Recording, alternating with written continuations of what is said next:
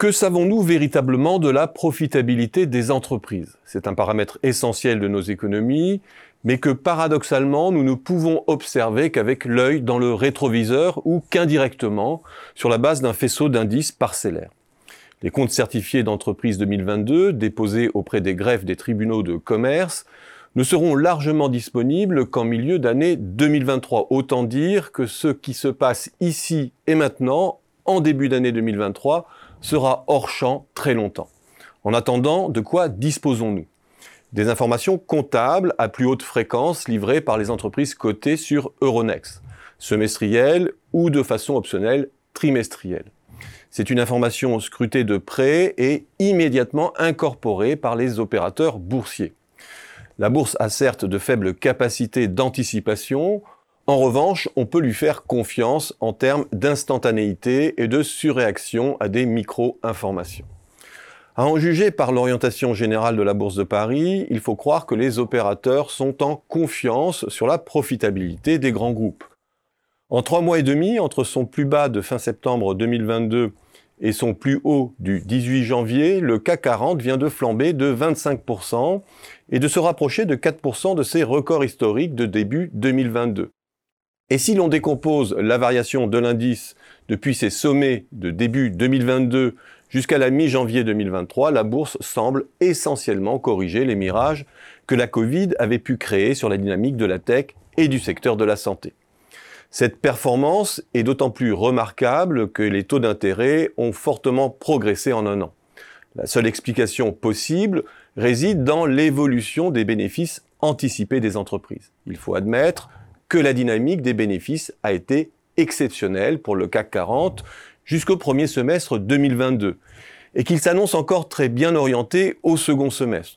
Selon les premières estimations, la somme des profits des 40 plus grosses sociétés cotées à Paris pourrait surplomber de plus de 30% leur niveau déjà record de 2021.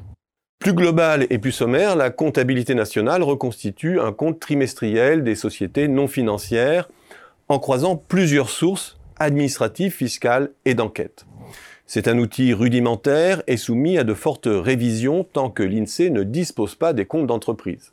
Mais il a le mérite d'intégrer tout ce que l'on sait sur la dynamique du chiffre d'affaires, de la masse salariale, des impôts et des cotisations ou des charges financières.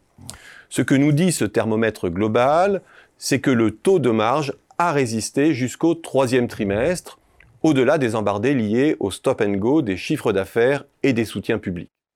Et mieux que cela, l'épargne des entreprises, notion proche de l'autofinancement en comptabilité nationale, c'est-à-dire les revenus de l'entreprise après impôts et charges financières, surplomberait encore leur niveau d'avant Covid.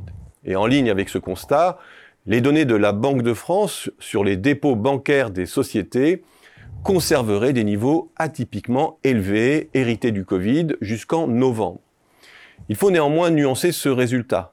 Ces encaisses, en apparence confortables, doivent être mises au regard de la hausse des prix de production. Et même si le ratio entre encaisse et prix de production force un peu le trait, il indique qu'il s'agit d'une fausse zone de confort, ce que signalent d'ailleurs aussi les enquêtes de la Banque de France sur la situation de trésorerie des entreprises. Le jugement des entreprises, notamment manufacturières, s'est fortement dégradé et se situe maintenant très en deçà de sa moyenne de longue période.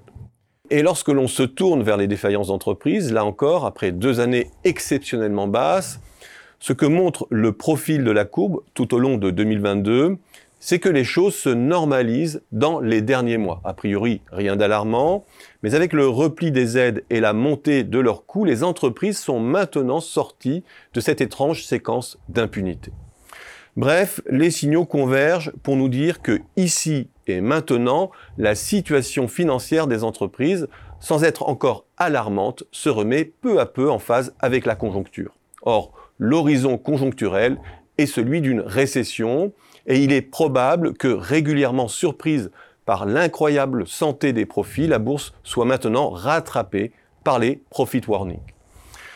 Les niveaux records de distribution des profits des groupes du CAC 40 sous forme de dividendes ou de rachats d'actions confirment d'ailleurs que l'heure n'est pas au financement de la croissance et que la perspective de récession est bien intériorisée par les entreprises.